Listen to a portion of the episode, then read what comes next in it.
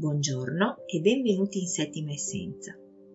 Continuiamo a parlare oggi degli specchi e seni, di come questi misteri delle relazioni umane ci svelino in realtà chi siamo. Nello scorso incontro abbiamo parlato dei primi tre specchi Dunque oggi partiremo dal quarto specchio e seno, lo specchio che ci mostra la compulsione e la dipendenza, ci racconta ciò a cui abbiamo rinunciato di noi.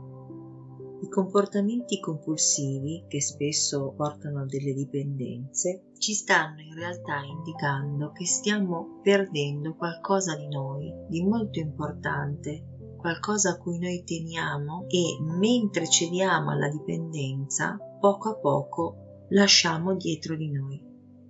Quando parliamo di dipendenze non necessariamente stiamo parlando di dipendenze da sostanze chimiche, siano esse droghe, nicotina, alcol,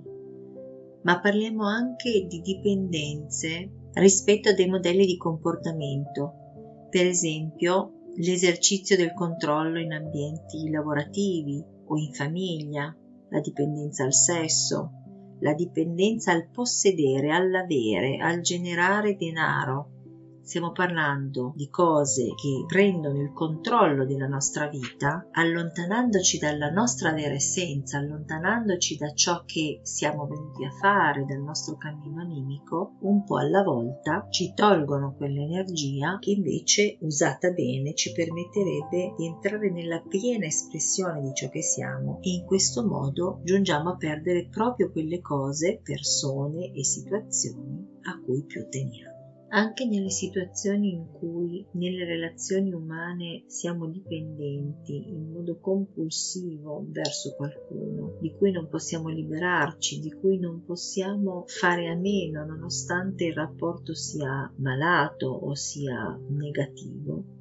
quando siamo totalmente succubi e in mano a questa relazione, siamo di fronte a questo specchio a che cosa stiamo rinunciando della nostra integrità, della nostra completezza e da che cosa stiamo allontanandoci che invece è importante per noi. Parliamo ora del quinto specchio, il rapporto con il divino, i genitori. Attraverso i nostri genitori nel corso della nostra vita di relazione e delle nostre interazioni con loro, attraverso questo stretto e determinante rapporto, forse il più importante nel corso dell'intera nostra vita, ci viene mostrato ciò che ci aspettiamo, le credenze e aspettative verso il rapporto con il divino. Le azioni dei nostri genitori dunque verso di noi riflettono la nostra interiorità, ciò che crediamo nel profondo e intimamente ciò che ci aspettiamo dalla Madre Padre Celeste,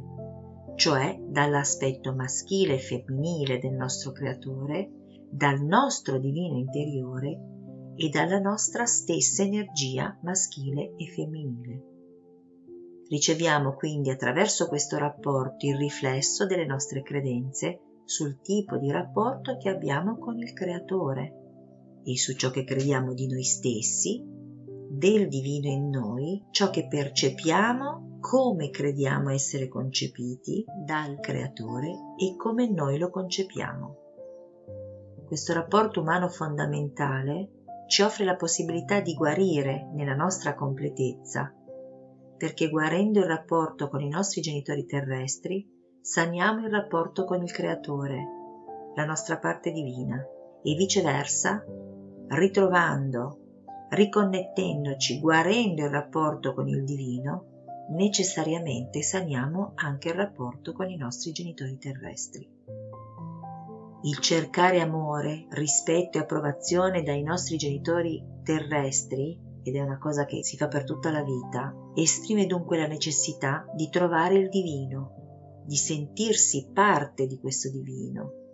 di integrare quell'amore, l'amore del divino, nella nostra vita quotidiana.